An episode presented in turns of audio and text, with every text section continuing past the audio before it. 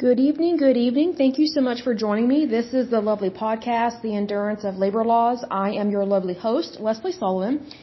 Have been away for a couple of days, but that is okay. Let's go ahead and get started on this. This is episode 38. So let's go ahead and take a look at this one. But first of all, let me give a shout out to my listeners. So let me go to that list because I love you guys. You guys are awesome. So let's see here. Give a big shout out to Texas, Oklahoma, Colorado. Good to see you there. Love you. Pennsylvania and New York. That is wonderful. All right, let's go ahead and get started on this current episode. And we are looking at the Transport Workers Union of America. So let's look at the basics here. It was founded in 1934. They are headquartered in Washington, D.C. They have a location in the United States. As of 2020, they have 139,008 or sorry, 139,686 members. Um, John Samuelsen is the international president. They have affiliations with the AFL-CIO.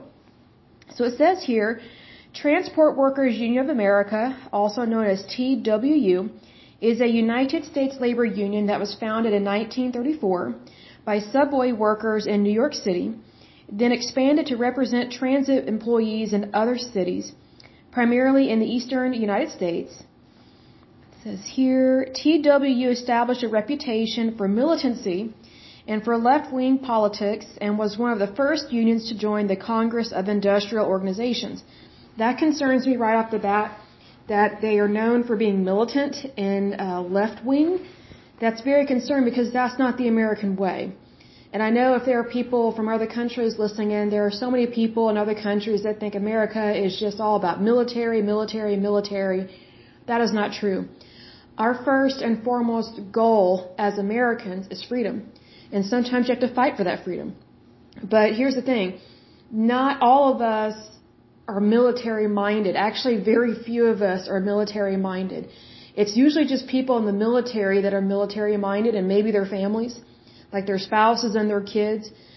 And, and that's unfortunate in terms of their spouses and kids, unless they're also in the military, because what ends up happening is when you have someone that is serving in the military and they have a family, sometimes their family takes on the characteristics of being aggressive as a military family. It's kind of weird.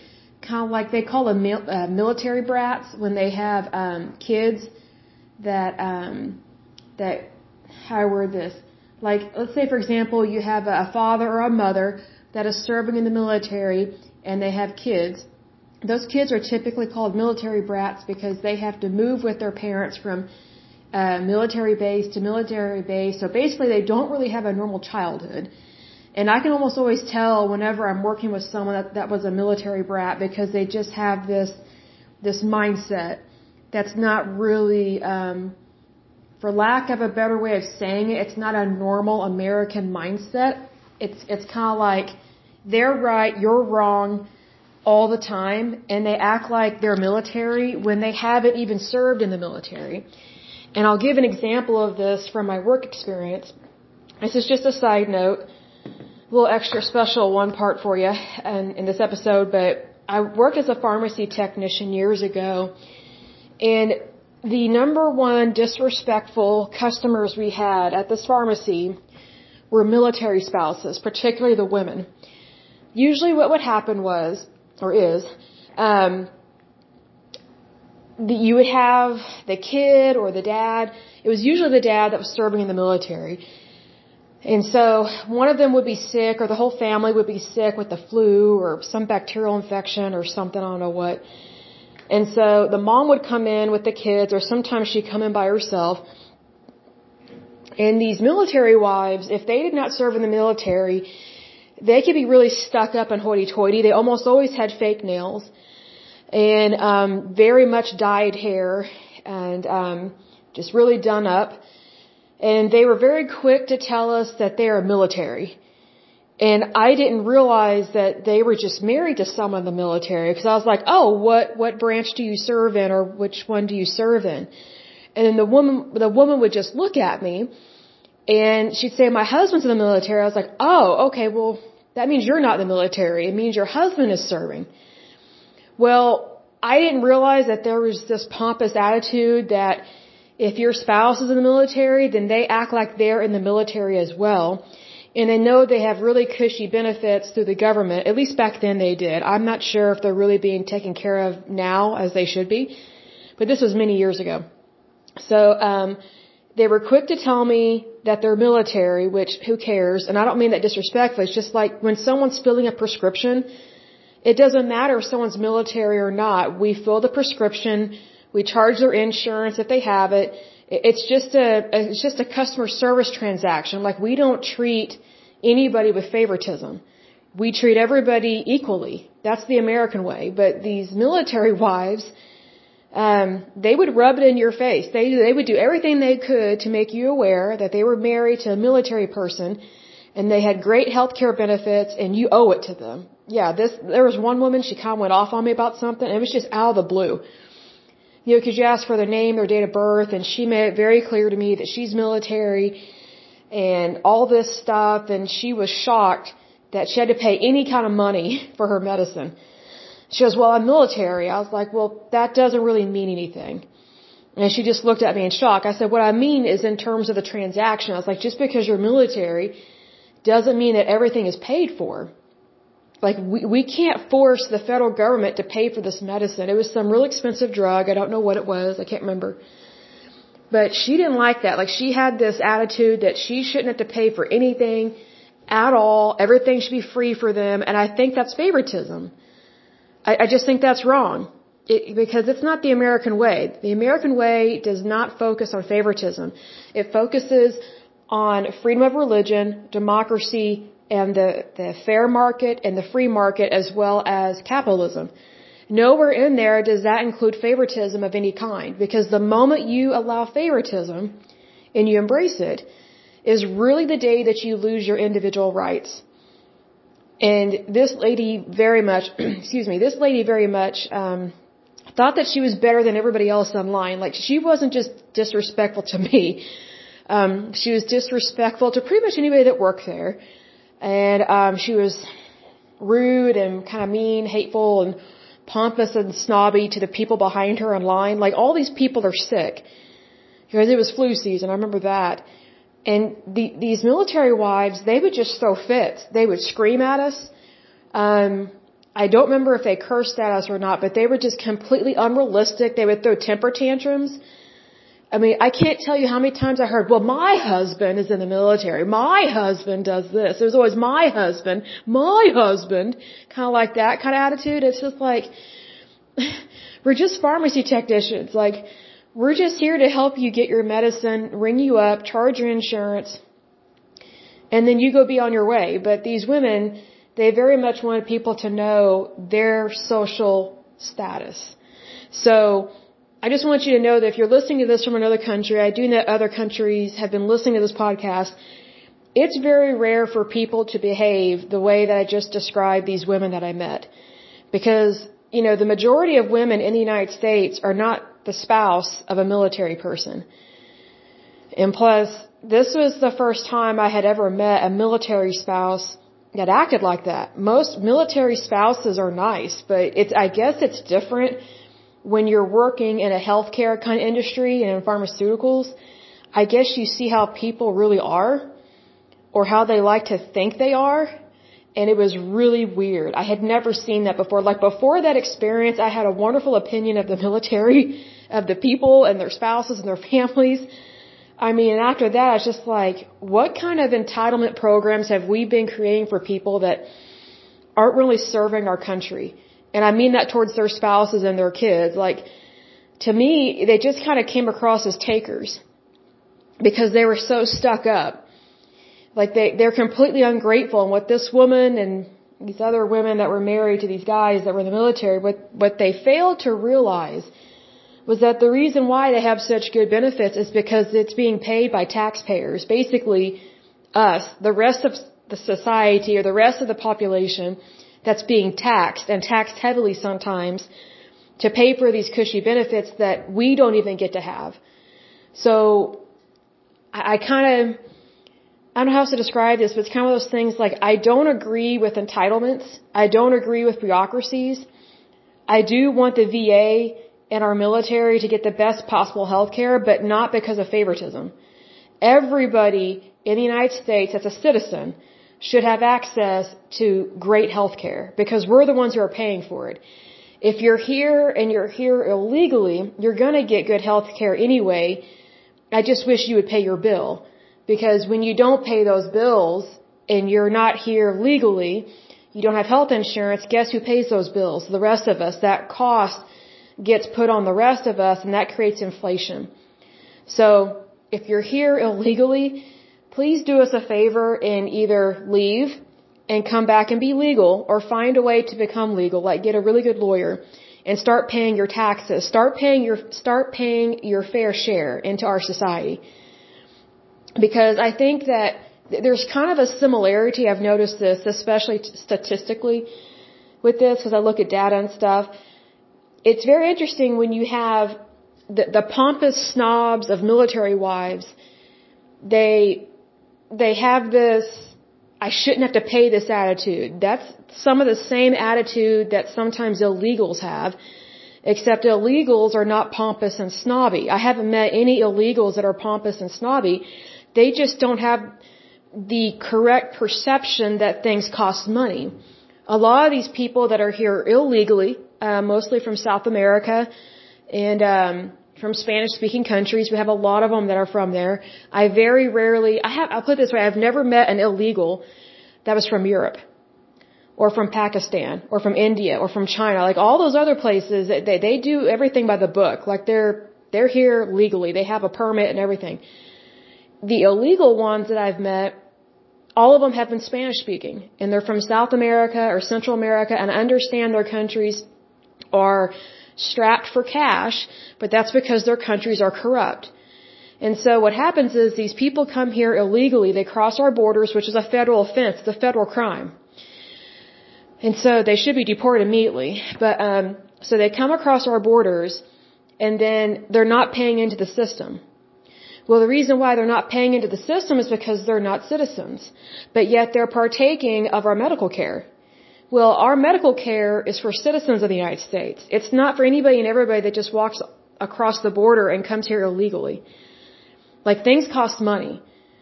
Like our health insurance in this country is not cheap, but the reason why is because you get what you pay for.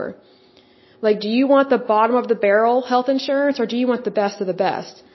So I think it's one of those things that, you know, it's like I was saying earlier, and I know this is a tangent, but you, you just kind of have to remember that when you prop up one group, you're suppressing everybody else below them. That's not the American way. And that's why I'm concerned about when it says that this union, the TWU, has a, has a reputation for militancy and for left-wing politics. Because we, we know from times past but that whenever they are militant, and left wing, they're almost always giving lots of money to the Democratic Party. They're almost always, excuse me, very liberal, which means that they're not really following the Constitution of the United States. They want to change it. They want to manipulate. Some of them probably want to rip up the Constitution of the United States, which would be horrible. Um, but it's just one of those things that you have to be careful what you support. Because whatever you support is a direct reflection of you. So, for example, I support my country. I love my country. I, I believe in my country. I believe in the laws of the land. I obey the laws of the land. So, whenever I come across people that are militant in an irrational way, I think the only people that should be militant are people that are serving in active duty in our military and they're fighting for us overseas. So whenever I see that a union is being militant, that's completely inappropriate because you know, just think about who are they being military or uh, militant against? That's what you have to ask. And why would a union that's in the United States be for left-wing politics when you have more freedom in a conservative way? Because if you're going to the left in terms of politics, that leads to socialism, fascism, and communism. It starts with socialism and then it revs up and rolls into other things. We've seen that in the past with other countries. In the United States, we were not founded on any of that. we were founded on democracy. Even though this group has a right to be a group, it's very concerning that they already have a, reputation for militancy, which as we go through this article, is probably going to be geared towards other unions, probably is going to be about jurisdictional battles. It's probably going to be militant towards employers, which I think is wrong. It's probably going to be militant towards people that are non-union members, meaning they call them scabs, which is a horrible name to call somebody. It's it's derogatory. It's um, technically a, a defamation of character. So we will go on and finish this article, but I just wanted to mention that you know there's a time and place to be militant, and it's not in a union, and it's not in the workplace. And side note, it's also not at a pharmacy when you're picking up your prescriptions. Because I'm telling you, these women looked and sounded nuts. Even the pharmacist couldn't stand them.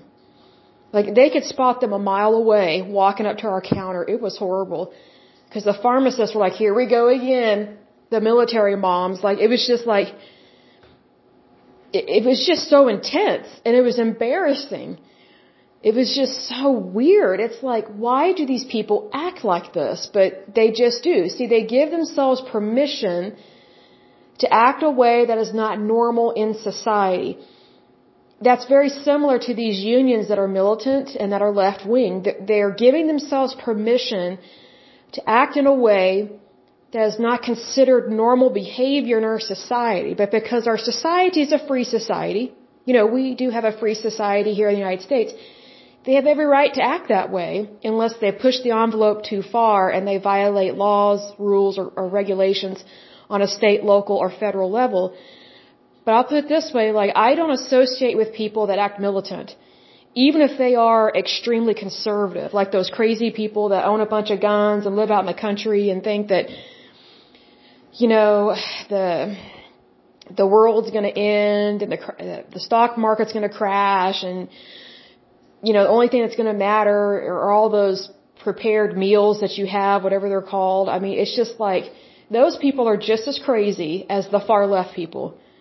I think there are crazy people in every group. I just think that we need to be bold enough and serious enough about the safety of our country and the safety of our jobs to call them out on their behavior, especially when it's really wrong and when it's not grounded on normalcy and it's not grounded on our Constitution of the United States. Because regardless of what we believe in personally, and regardless what, of what faith we practice, regardless of what uh, walk of life we are from, all of us are supposed to practice goodness and kindness and due diligence every day of our lives. And I think one of the sad things about COVID, besides you know thousands upon thousands of people dying, is, you know, when we had to be shut up in our homes and we couldn't really be a part of society, I, I was really concerned that whenever the states start opening back up and people start going back to work, I was very concerned that people were not going to be normal. Because I kind of figured there was going to be a lot of cabin fever, so to speak. And I wondered if people were going to be like grizzly bears that have come out of hibernation. And a lot of them were. There, there have been some problems in our society with people not adjusting back to pre-COVID times. They've just kind of accepted this turbulent lifestyle because of some stupid pandemic. And I, and I don't mean that disrespectfully, but it, it really is stupid to me to completely change your lifestyle and live in a horrible, hateful, unkind manner just because of a pandemic.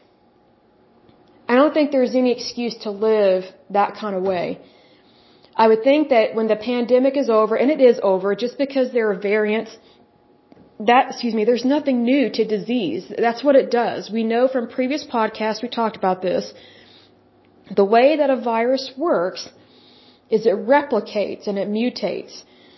That's how it stays alive. It's no different than the flu there are so many strands of the flu, and that's why we get a flu vaccine every year, is to help give us immunity from the most recent flu strand. That doesn't mean we won't get the flu, but if we do, we will have a lesser version of it, which is why it is very important to get vaccinated. So, me personally, I was very concerned about how people were going to behave when they come out of their bear caves and go back to work, be a part of society. And it's almost like people have just accepted this kind of post-COVID funky way of viewing things now and not in a positive way. And I just think we need to get back to normalcy. We, we need to get back to being happy every day. I know that sometimes it's tough being happy, but I think people were way happier before COVID hit than they are right now. And I, I, in a way, I think that's kind of sad as well because I would think that since the states have opened back up, we're trying to go back to our normal lives. I would be giving thanks to God that I'm alive and I want to get back to work. I want to look at the positive. I, I seek the positive every day of my life, even when it sucks, even when it's tough.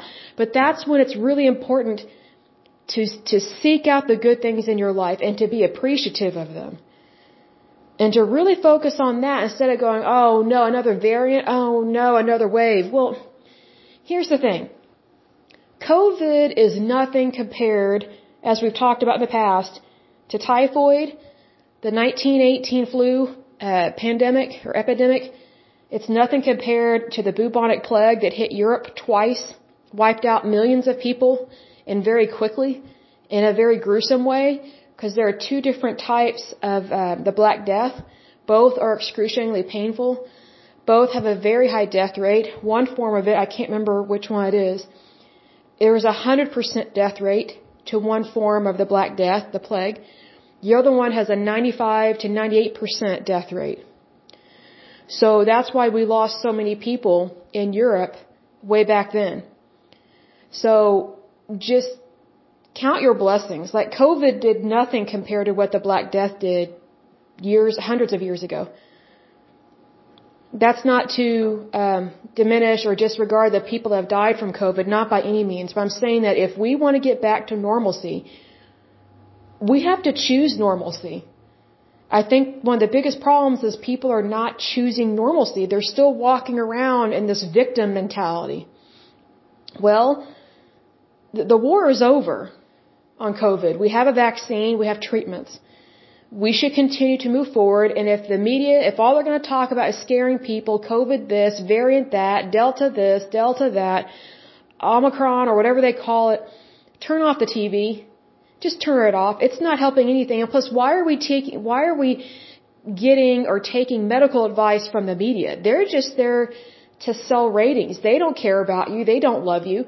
They don't know your blood pressure. They don't know your height, your weight. They don't know what medications you're on. So why are we even listening to them about medical news unless it's just something that, you know, just occurred, that kind of thing. Like when COVID initially came out, we needed to know about that. But all this other stuff, they just like to rehash and rehash and that doesn't help the brain. Like literally, it causes a problem in the brain because it's, it's, it's duplicating and replicating continuous trauma. It's almost like, um, wife beater syndrome, where the wife keeps going back to the domestic violence, even though she knows to get away, all she knows is to go back. Well, we need to break that cycle in so many ways. But for sure, move on to something better because it's really important. But anyway, back to this. It says the TW established a reputation for militancy and, and for left-wing politics. That's very unfortunate. And was one of the first unions to join the Congress of Industrial Organizations its president, Michael Quill, renounced his former communist allies in the early days of the Cold War, avoiding expulsion from the CIO. I think that's very concerning that he has uh, communist allies. That should be a big hint right there. TWU began representing airline employees in 1945, excuse me, when it organized ground service employees at Pan American World Airways in Miami. It then expanded to represent flight attendants and airline maintenance employees as well the American Airlines flight attendants and its membership seceded to form their own union, the Association of Professional Flight Attendants, in the 1970s. TWU represents ground service employees, maintenance workers, flight attendants, and other employees at a number of different airlines, including American Airlines, United Airlines, Southwest Airlines, and Alaska Airlines. It also represents employees of Amtrak, Conrail, and several small short line carriers. TWU began representing railway employees in 1954 when it absorbed the United Railroad Workers Organizing Committee, an organizing committee formed by the CIO in 1943 as a rival to the railroad or railway brotherhoods within the American Federation of Labor. It says here, when the union began organizing subway workers in New York in the early 1930s, one of the three subway systems were privately owned and operated. Earlier efforts to organize unions in the industry, generally along craft lines, had been beaten in 1905, 1910, 1916, 1919 and 1926, most workers on the Interborough Rapid Transit Company and the Brooklyn Manhattan Transit Corporation were represented by company unions, while the Brotherhood of Locomotive Engineers and the Brotherhood of Railway Single or Signalmen represented small pockets of skilled workers employed by the BMT. When the Great Depression hit, public and private management took advantage of high unemployment rates by offering jobs to and keeping on only those individuals willing to accept excessively low wages, brutal management practices, poor working conditions, and other severe aspects. With the national unemployment rate reaching 25%, there were nearly 20,000 applicants for every one job in the transit industry. Pay cuts of 10% by both the IRT and the BMT, along with the layoff of thousands of employees and a speed up of work for those who remained, spurred new organizing efforts in 1932. Seven subway workers who belonged to Clan na Gael, a long-standing Irish nationalist organization that had received an influx of veterans of the Irish Republican Army in the 1920s and who were inspired by the socialism and trade union work of James Connolly, that's very concerning, met to discuss formation of a trade union. Used to the secrecy of Clan na Gael, they proceeded cautiously, first seeking help from Irish organizations, that's concerning, such as the Ancient Order of Hibernians and the Friendly Sons of St. Patrick. I think if you have to call yourself the Friendly Sons of St. Patrick, you're probably not that friendly if you have to say it. When those groups declined to involve themselves in something this controversial, the organizers approached the Communist Party. That's very concerning. The Communist Party had in fact been making organizing efforts of its own among transit workers beginning in 1933. John Santo and Austin Hogan, trade union Unity League organizers, met with the Clan na Gael's members in a cafeteria at Columbus Circle on April 12, 1934. The name that they chose for the new union was a tribute to the Irish Transport and General Workers Union led by Jim Larkin and James Connolly 20 years earlier. The new organization, founded during the CPUSA's ultra-revolutionary phase as part of the third period, focused both on organizing workers into the union and recruiting members for the party through mimeographed shop papers with titles such as Red Shuttle or Red Dynamo, now, just so you know, if you don't know why they choose the color red, red was the color of communists. That that was the color that they chose for their party. So obviously they're trying to put a communist spin on this union, which is very concerning. It says the new union appointed Thomas O'Shea, who would later become a witness against it before the Dies Committee as its first president. The TWU declared its aim to represent all public transit workers in the city, regardless of craft, and campaigned to reverse the 10% wage cut, increase wages to meet increases in the cost of living, limit the work week to 40 hours, and hire more workers to eliminate the speed up and to establish safe and sanitary working conditions. Now, all of that I agree with because I think that's a basic way to have a good job. All those things are good and honorable. That's really good.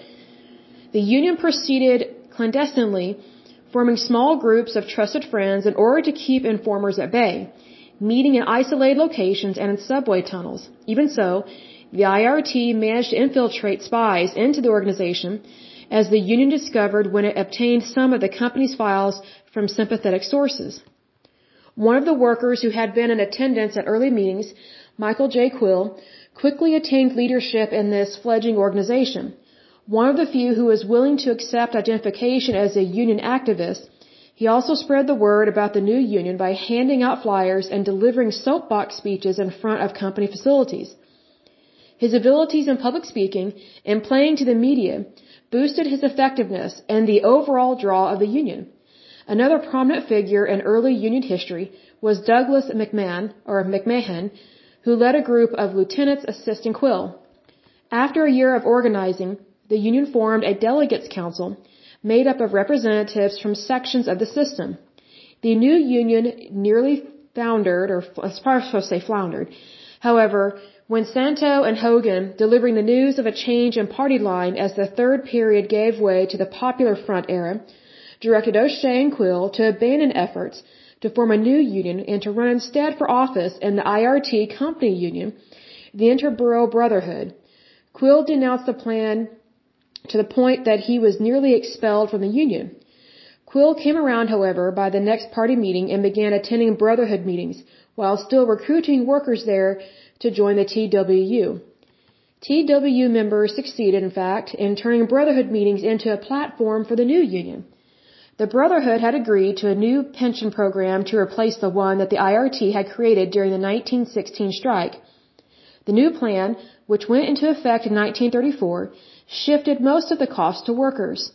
TWU activists attacked the plan and the pay cut from two years before at Brotherhood meetings that hundreds of IRT employees attended, taking over the platform at some meetings and holding large rallies outside the meeting hall in other cases. The first significant strike by the newly formed union was in 1935. Previous strike attempts in 1905, 1910, 1916, and 1919 were crushed by the transit company's use of hired goons who, who intimidated and violently attacked any who opposed the transit companies. Now that is a horrible thing to do to hire anyone to do such things. That was very cruel and sick. It is very much horribly wrong. On July 9, 1935, however, the squeegee strike demonstrated the power of the Union. Management at the Jerome Avenue barn in the Bronx attempted to make the cleaning crews work faster by forcing the use of a 14-inch squeegee instead of the customary 10-inch tool. When six car cleaners were fired for insubordination, a two-day walkout inspired by the TWU caused the management to acquiesce and reinstate the workers. A second incident that helped establish the union's reputation among transit workers was initiated the next month by the IRT, excuse me, when Quill and a number of colleagues were jumped by goons at Grand Central Station. Strangely, this led to Quill and four other union activists, excuse me, including Herbert C. Holstrom, Thomas O'Shea, Patrick McHugh, and Serafino Machado being arrested for inciting a riot. The charges were later quickly dismissed by a court. Nonetheless, the incident was retold in the media and at various work locations, where it epitomized and typified the cumulative history of abuses suffered by transit workers throughout the city. Organizing among the more dispersed transit workers outside the powerhouses, machine shops, and car barns proved to be more challenging. The union relied to some extent on the network of Clan na Gael members scattered throughout the IRT. Those workers could appeal, using the prestige of their past association with the Irish Republican Army, to the thousands of Irish workers around them. The clandestine style of the IRA both aided in organizing fearful workers and attracted them by enduing or imbuing, whatever the word is, the organization with the mis- the mystique of secrecy and intrigue. This article is not written the best, but we're still going to work through it. At the same time, Santo and Hogan recruited transit workers into the Communist Party, that's concerning, which organized along similar lines. The party began taking a far less visible role, however, as the organizing drive picked up steam and as the party entered the Popular Front era. The Communist Party stopped publishing its shop papers after some workers complained that they were hurting the union's organizing drive. While Communist Party members still provide much of the leadership for the union, that is scary, they refrained from identifying themselves as such, probably because they wanted people to, to join. Later, the party directed the union to seek affiliation within the American Federation of Labor, which it finally did in 1936 after unsuccessful negotiations with the Amalgamated Association of Street Railway Employees by becoming Lodge 1547 of the International Association of Machinists. The union did so but did not relinquish any significant amount of its autonomy during what proved to be a short-lived relationship. Goes on to say, the union continued its patient organizing campaign until January 23, 1937, when the BMT fired two union members at the Kent Avenue Powerhouse plant in Brooklyn for union activity. The TW at the time had no more than 35 members out of more than 500 workers there. Two days later, however, at 3 p.m., the 498 employees there, all wearing TW buttons, began a sit-down strike, seizing control of the plant until management reinstated the workers it had fired. Other BMT employees established a picket line outside the plant and defended it from the efforts of the police to retake it, while helping to supply the workers inside with food supplied by the retail clerks union. The union then gave the I, or sorry, the union then gave the BMT a deadline. Reinstate the three fired engineers by 6 a.m. the next day, or they would shut off the electricity for the system, affecting 2.4 million BMT riders. See, that's one thing I don't like about unions. When they have too much power, they literally have too much power and this is affecting you, a type of utility. It's a transit worker, but they're also affecting people that need to get to and from work, which is really horrible to do that to people. The BMT folded a half hour before the deadline and agreed to meet to discuss the union's demand for recognition as the exclusive bargaining representative of its employees. While the union did not win that demand, its victory at Kent Avenue established it as the de facto representative of these workers and in time all of the BMT's employees. Also, this marked the beginning of the end of the harsh treatment of transit workers in the nation's largest city. The TW severed its relations with the machinists and joined the CIO as a national union on May 10, 1937. Quill had already replaced O'Shea as president of the union, while Santo became its secretary-treasurer. The union won an NLRB conducted election among the IRTs 13,500 employees by landslide in May, then grew to 43,000 members by June of that year, as it now had more than half of the employees of all of the three subway lines, several bus and streetcar companies, and seven major taxicab companies signed up as members. The union also won recognition for most of the BMT's employees, although they found this more difficult they were not able to displace either the Brotherhood of Locomotive Engineers or the Brotherhood of Railway sing- Signalmen in the units in which they were the established representative, and took two elections to win among the ticket sellers. The union had grown from 8,000 to 30,000 members in a year. That's actually quite impressive, but also concerning because whenever you see something growing really rapidly, that always gets my concern, especially with unions. The next section is about public ownership. It says the union soon faced a serious challenge to its newly won status as representative of the employees of the IRT and BMT when the city bought those lines in 1938. The union had already discovered that the City Board of Transportation, which ran the smaller independent subway system, was a dismissive was as dismissive of unions as the private lines even though two of the three members had union backgrounds before they entered politics. Needless to say, sometimes politics changes people and not always for the better. Mayor Ferrarello LaGuardia, or sorry, LaGuardia, who had represented the amalgamated clothing workers as a lawyer in private practice 20 years earlier, and who had received labor support in running for mayor of New York, was likewise hostile to any union of city employees that could not be bent to his will and contemptuous of those that could. Even though the TWU, in coalition with the Amalgamated Association, swept the election to determine which union should represent the IND's employees, the board refused to bargain with it. LaGuardia invited the Brotherhood of Railroad Trainmen to represent the motormen, but had to retreat when Roy Wilkins of the NAACP pointed out that this brotherhood did not allow African American workers to join. That's very sad because it's extremely racist. While the TW did. The union's organizing drive on the IND, however, stalled in the face of official opposition. The city's plan to buy the IRT and BMT threatened even greater problems. However, since the city, as a prospective employer, not only threatened to refuse to recognize the TW, but argued that collective bargaining was inappropriate for civil service employees. In addition, public ownership would make both the closed shop and the right to strike unlawful. The union faced with a challenge to its very existence, threatened to strike if the mayor went through with this plan. With the support of the national CIO, the union was able to maintain its collective bargaining agreements and the right to represent the IRT and BMT employees after the city took over those systems in 1940. The union soon found itself struggling with the special problems of creating a civil service system for thousands of employees while providing representation for thousands of workers who faced problems with meeting the city's new naturalization and medical requirements.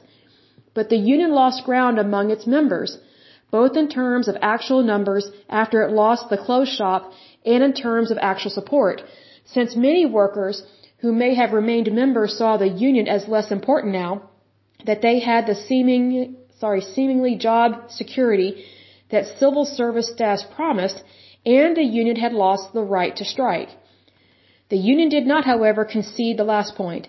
After winning a contentious strike against the privately owned bus companies in early 1941, during which LaGuardia had announced plans to have the police guard strikebreakers in the event that the companies attempted to operate, the union made public preparations for a strike against the city if it challenged the union's right to represent these employees or to roll back their contract rights. LaGuardia responded by directing the police department to develop plans to run the subways in the event of a strike and supporting legislation that made it a crime for workers to leave transit equipment unattended. LaGuardia went further and announced that while workers could choose organizations to represent them, the city had no obligation to recognize those organizations as the executive representative of those workers or to engage in collective bargaining with them. In the end, the adversaries resolved their differences, but in a very ambiguous way, through intermediaries without actually settling the key issues. With the intervention of the Roosevelt administration and the national leadership of the CIO, the city agreed in a series of telegrams exchanged in June 1941 between LaGuardia and Philip Murray of the CIO to maintain the status quo under the collective bargaining agreements with the TWU that the city had assumed, while agreeing to disagree as to whether they would bargain in the future. The parties also differed on practical details. The city took the position that promotions would be made according to civil service requirements. The CIO took the position that seniority provisions would still govern. The union not only survived, but regained much of the ground it had lost among transit workers during the next four years. The next section is internal and external pressures. At the same time that the union was fighting LaGuardia, it found itself challenged by dissidents within the union and the Association of Catholic Trade Unionists and rival unions outside it. The CPUSA's dominant position within its officialdom and staff was the galvanizing issue. Quill and the union leadership gave their opponents all the ammunition they needed by following the changes in the CPUSA's foreign policy, moving to a militant policy after the, after the Molotov, I think it's Ribbentrop Pact in 1939, then coming out against strikes after the Nazi invasion of the Soviet Union in 1941. The United States' entry into the war, however, largely smoothed over many of these differences, even narrowing the Union's differences with the LaGuardia administration by restoring the Grand Popular Front coalition to some of its former influence. Excuse me.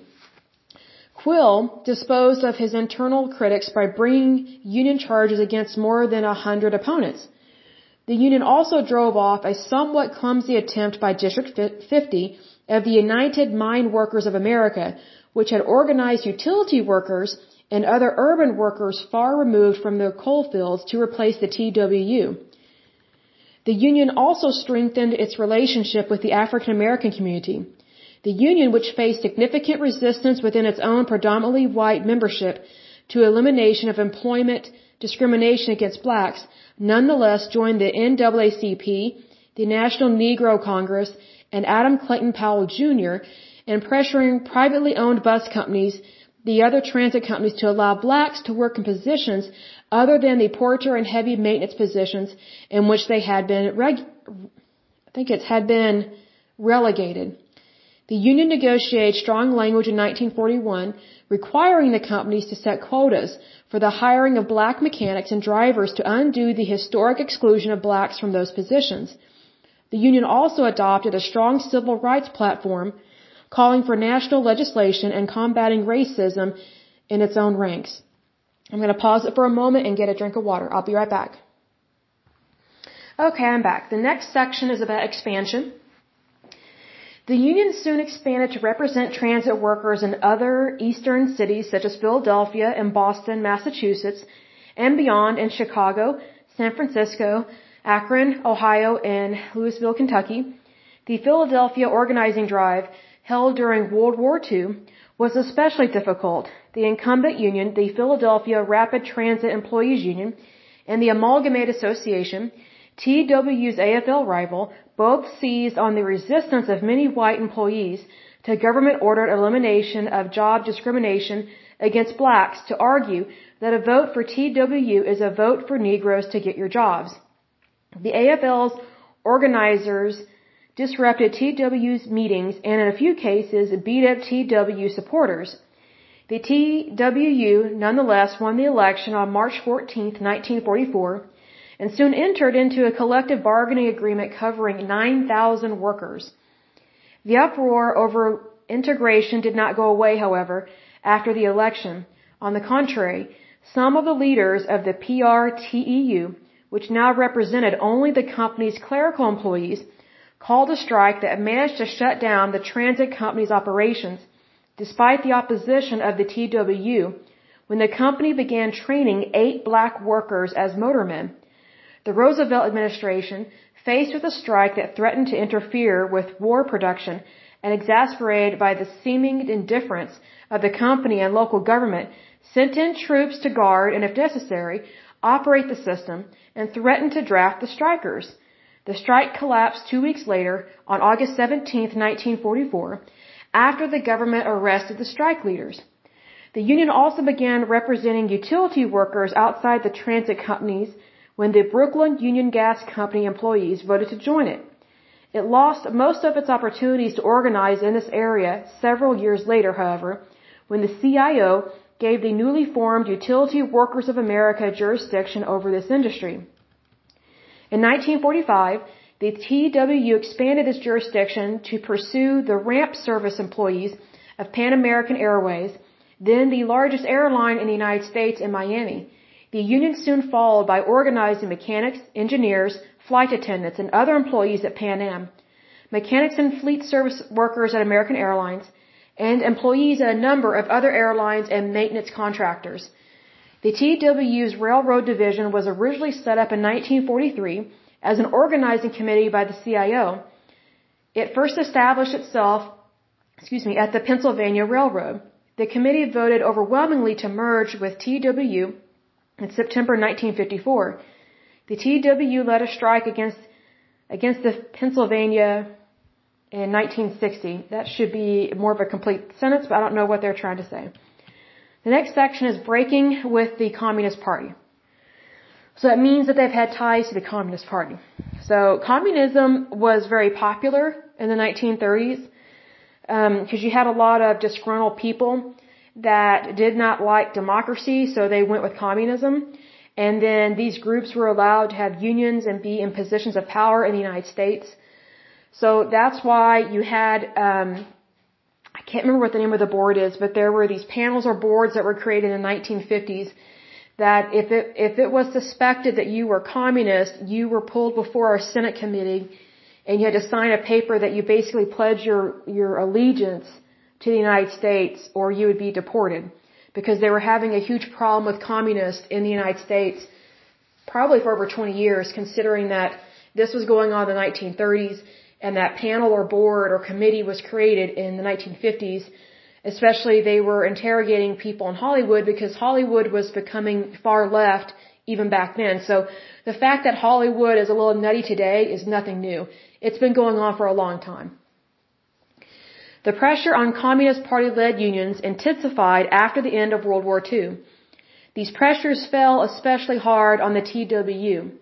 The government arrested Santo for immigration law violations and began proceedings to deport him. At the same time, Quill found the Communist Party's political line increasingly hard to take since it required him to oppose a subway fare increase that he considered necessary for wage increases in 1947, while the Communist Party's support for the candidacy of Henry Wallace threatened to split the CIO.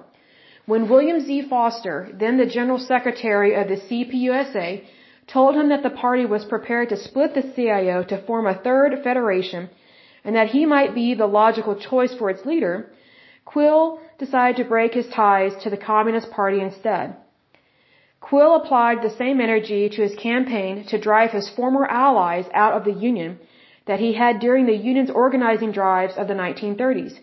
He was able to enlist the city in the form of Mayor William O'Dyer, or Dwyer, I take that back, in his support, winning a large wage increase for subway workers in 1948 that cemented his standing with the membership.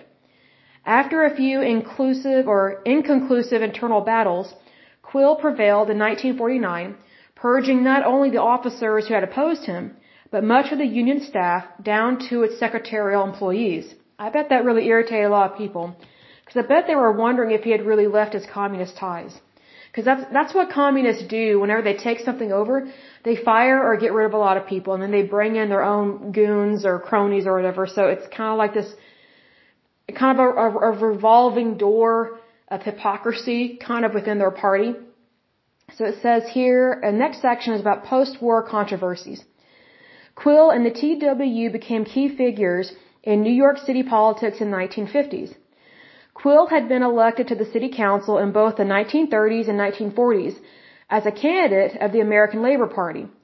Now the Labor Party it reminds me a little bit of the Labour Party in the UK where they're very socialist and sometimes very, very communist. So that's kind of concerning there. So it says here, um, Quill had been elected to the city council in both the 1930s and 1940s as a candidate of the American Labor Party, but exerted even more influence after the war when he became head of the New York City CIO City Council and a major figure in New York City politics. He was a key supporter of Robert F. Wagner Jr.'s campaign for mayor of New York and became a lightning rod based on his radical past for Wagner's Republican opponent and unfavorable press attention. While the union repeatedly threatened to take the subway workers out on strike, it managed to settle with the Wagner administration short of a strike on each occasion. The TW did not have the same success with the administration of John V. Lindsay, who took office in 1966. Lindsay decided to take on the TW, provoking a 12-day strike. The world's largest subway and bus systems, serving 8 million people daily, came to a complete halt. That's the problem with unions. When you put them in charge of utilities or railroads or railways, anything to do like that, they can completely stop your city, and that's completely wrong and selfish and horrible. The city obtained an injunction prohibiting the strike and succeeded in imprisoning Quill and even other leaders of the TWU and the Amalgamate Association, which joined in the stoppage for contempt of court.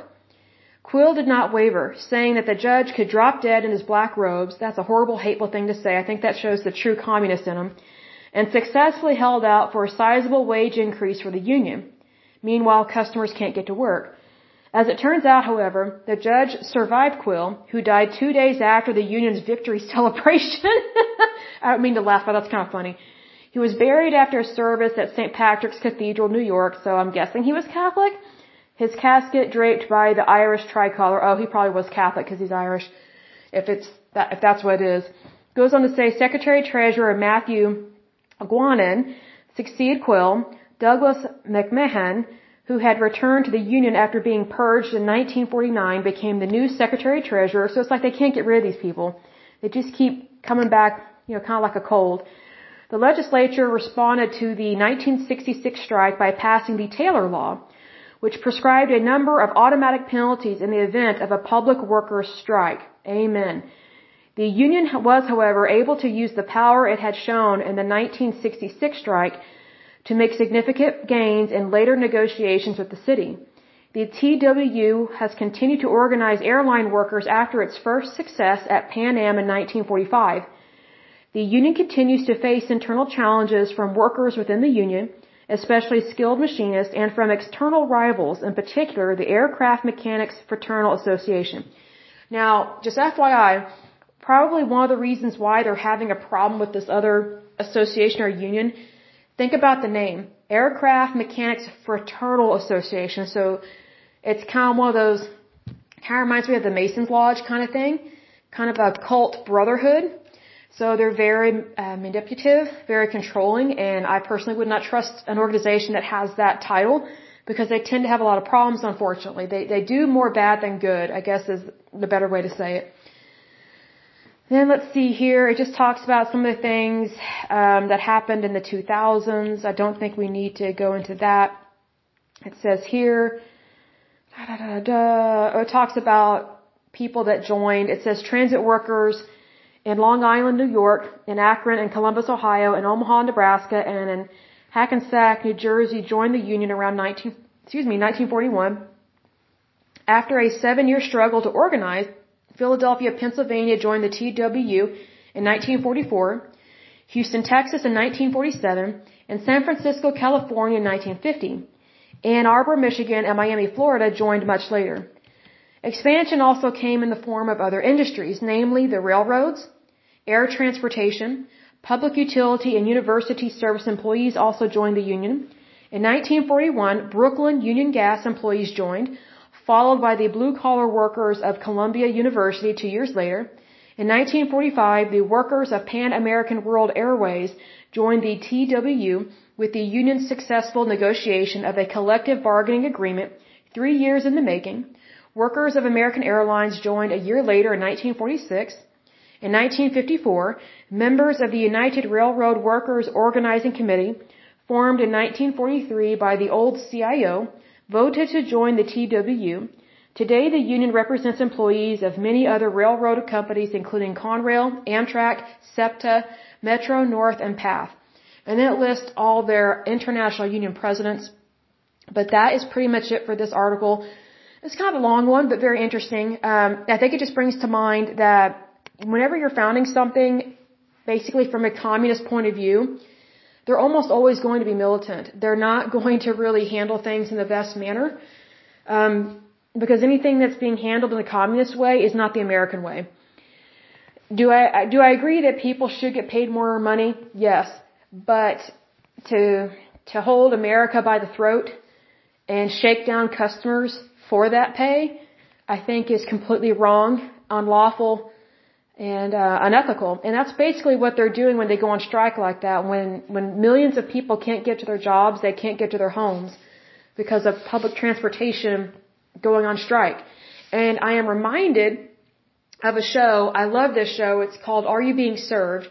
Um, it's a BBC show from the 1970s. There's one episode that I remember. I remember seeing it as a little kid it was on reruns on OETA, PBS, Channel 13 here in Oklahoma City, Oklahoma. And I remember watching the reruns of it. I just love that show. It's so funny. One of the episodes, it just really shocked me as a little kid. There's one episode where you have the main characters of this retail store. and It's a humorous show. It really is humorous. It's really funny. If you have not seen it, you totally need to watch it. It's so good. Well, you have these employees that work at this retail store in the 1970s in Great Britain and all of a sudden, the employees cannot get home because the bus drivers and the trans, transit workers or transport workers, whatever, they've gone on strike. So, because no one lived locally around their work, they would have to walk in the snow to get home. So, all of these workers, the main characters of this show, they were stranded at their place of employment, and so they had to sleep at this retail store so they basically slept um, in tents from the camping department, and it was so funny. I know it probably doesn't sound funny, but as a little kid, I just thought Britain has problems with people showing up to work, like they just don't go to work. As a little kid, like I just thought that was completely unheard of, and I was like, what are these adults doing that they're not going to work? Well, yes, this was part of a show. Yes, it was humorous, but part of that actually did happen. The UK, especially back then, was notorious for these problems, for these, these strikes, and then people would be stranded. Like, here's the thing, like these workers were at work, and then they can't get home. So in the middle of the day, the transit workers went on strike and nobody was able to ride the train. No one was able to ride the bus. Nothing. So they're stranded. That is basically what happens when you have people that go on strike. Wherever you are, you are stuck. Now, it was funny in this show, and now that I'm mentioning this, I, I plan on rewatching that entire show. It's such a great series. But I just think it's sad that you're giving the wrong people way too much power over your life. Excuse me, you're giving them way too much power over, excuse me, basic transportation, which you should never do. That's why I don't think these things should be unionized like that because you run the risk of them having too much power. I think it's one thing to unionize with something that doesn't affect millions of people, but when you unionize and it can affect and directly impact families, and millions of people, I think you've got a big problem with that. And here's the thing, like Great Britain joked about it in this show. They're just like, oh, another strike, you know, you, you better run for it. You better make sure your bus driver doesn't kick you off the bus and be like, I'm quitting temporarily. So I, it, the way the show was written about this episode and about the strike, it was that it was nothing new and that this kind of happens frequently in Britain. And so this show, even though it was a humorous show, it was funny, it really talked about current events. Like it even talked about the Middle East a little bit in some other episodes, and it was funny. So I just think it's interesting that, you know, Great Britain is known for its Labour Party, which for the most part is just completely unrealistic about labor. What I find interesting about these people that promote labor parties and things like that, especially uh, in the political platforms, is that they don't understand the economy. They don't understand labor. They really don't. They're only looking at it from the point of view of the employee. Well, when you have labor, you have two points of view. The employer and the employee. So one is not greater than the other. That's why you have to come together and work things out. It seems to me these unions don't really per se like to work things out. They just want their way or the highway. Or as I guess we can say now, their way or no way because they don't even care to do their job, to run the bus lines, to run, you know, railroads, Amtrak's, whatever the case may be. And transportation is basic. Like I remember this one chick I worked with years ago, she, she was an idiot, absolute idiot, and a snob um, this was in college, like, she had graduated from university and, you know, she was quick to brag to us that she went and studied in Italy abroad, blah, blah, blah kind of thing. And she said, oh, Italy is so much better than the United States. I'm like, you gotta be kidding me, right? They have horrible health care. Their, their, their government is almost always broke. And I was just like, what? And this was during a time when, um, it was being kind of debated whether or not the United States would join um, with the euro, and I was like, we should definitely not join that. That is ridiculous because none of Europe is as wealthy as we are. So why would you, why would you hook up or join with someone that is not as productive as you and doesn't agree with you and doesn't, and can't bring as much to the table? We basically would be someone else's permanent piggy bank if we had joined in on the euro. So I'm so glad we declined that. Well, she thought that the United States was stupid for not joining in on that. And I just thought, you have got to be kidding me. Like she was just so ignorant. And she didn't understand their labor force. She did not understand the economy of Italy. She, here's the thing. She was looking at it from a point of view of a tourist. And I'm sure she had a great time over there. She loved to brag about, I mean, she was hoity-toity. She had her no, nose in the air all the time about it. And it's like, you know, it's, it's different when you're an American visiting there and you can buy whatever you want. It's different when you're a citizen and you actually live there and you're broke all the time because your government sucks your economy dry with too high of taxes, you have inflation, and then the medical system is so horrible over there. But yet she was thinking that we should be part of the euro, but she's looking at it from a tourist point of view.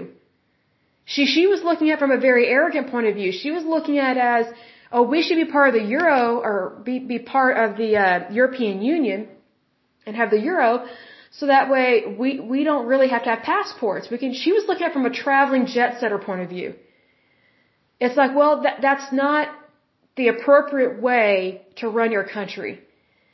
It, it's pathetic and stupid. It's so ignorant and just incompetent. I'm just like, I'm so glad she was not in some government office, but knowing how our government runs these days sometimes, they love people like her because she's a bureaucrat, a young little bureaucrat that thinks that we should be like Europe.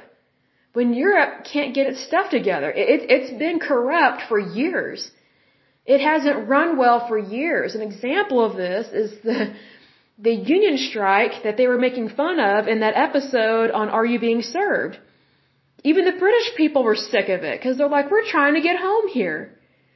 So just imagine if we had strikes like that all the time. Because that's what's happening over in Europe. Just because we don't hear about it doesn't mean it's not happening. And, you know, like I was saying earlier just a moment ago, labor parties do not truly understand labor, which was this girl's problem. She did not understand labor. She was just looking at things through rose tinted glasses, as they say. Well, if you really want to help labor, you need to look at the economy. You need to look at it from a business point of view. Why not have a business party? Not a labor party, because here's the thing, if you have a business party, guess what? Your workers have more rights because there's more competition in your economy. See, what's interesting about the Labor Party is that they're pro-union so much that it's like, as we've seen in the past, unions, they don't really want competition. Well, if you don't have competition, how can you have a fair and free market? How can you have capitalism? You, you can't. If you don't have competition, then your services will never improve. Your technologies will never change. You will always be obsolete. Like, that doesn't help any society. Like, you won't have any advancements if you don't have competition. An example of this, where you have healthy competition, like just go to your app store on your iPhone or your Droid, whatever you use. What if you only had a choice of one app or maybe two apps to check your email? Or what if you only had one way of sending a fax? What if you only had one way of downloading a document? Like, that's the thing. If you don't have competition, then you don't have improvements and it limits your society and it, it destroys your economy because not everybody can work for the same company. That, that's the thing. When you limit competition and you're so pro-union, it distorts the economy and it creates inflation. An example of this, which we have discussed on previous podcasts, is the USSR, the Soviet Union. They did not have inventions or innovations, nothing during the Cold War. It was horrible for their people. A lot of their people starved. I mean, starved to death. Like, you, you did not have freedom of movement. You really did not have democracy because it was communist. Um, they were horrible to their own people. Excuse me, not just foreigners. I mean, it was a closed society because they didn't want people they didn't want anybody else on the planet to know what was really going on over there because they wanted people to be scared of them. They wanted people to think that they're just this mighty powerful nation when come to find out they were weak as a baby. And it was kind of pathetic because they are this huge country in terms of landmass wise. But the Communist Party stifled so many people in their country either by almost enslaving them in a way because they tried to decide what each person what each person should do labor wise and job wise the government wanted to decide that for everybody all their citizens. That's millions of people in russia that the communist party wanted to control where you lived where you worked how much you made how much you don't make what kind of car you drive you can never have a good car you can only ever get the crappy economy car because that's what a good worker does from their point of view. The, the good worker doesn't, doesn't expect to drive a Mercedes. That's not a real economy. But yet you have these labor parties, whether in the UK or the United States or other places, it, it's just so dumb what they try and push through on legislation because their workers could actually make way more money if they truly practiced capitalism and if they had fair trade. That's where you have growth and success. You cannot have growth if you are constantly trying to prevent it all the time. It just doesn't work that way. And it's really sad. But anyway, I will go ahead and end this podcast, but for the next one, we will be taking a look at the Office of Professional Employees International Union. That one should be interesting. It was founded in 1945. And this one says it's about white collar workers in the public and private sector. So here we go for that next one. But until next time, I pray that you're happy, healthy, and whole, and that you have a wonderful day and a wonderful week. Oh, and happy, happy New Year. This is a wonderful New Year, right? So let's have happy, wonderful things and just have a have a good life. I'd say it's long overdue, considering what our country has gone through. So here's the wonderful blessings coming your way. So until next time, ciao.